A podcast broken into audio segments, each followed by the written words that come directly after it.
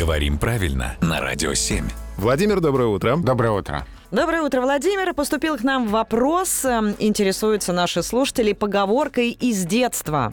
Жильда наружу вышла.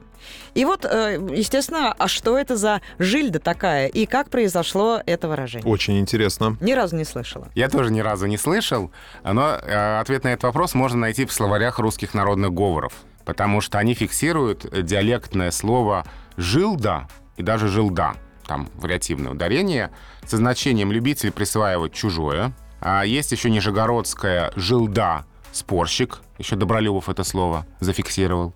И есть еще «жилда» — тот, кто жульничает в игре.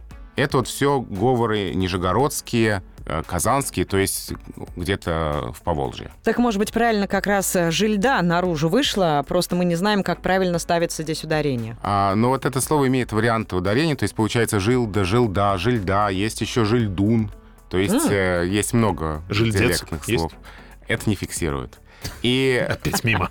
да, и все эти слова связаны с жульничеством, в том числе в игре, с нечестной игрой, с мошенничеством, с тем, кто мошенничает. А, вот оно, далее. наружу вышло. М. Да, то есть вскрылся обман.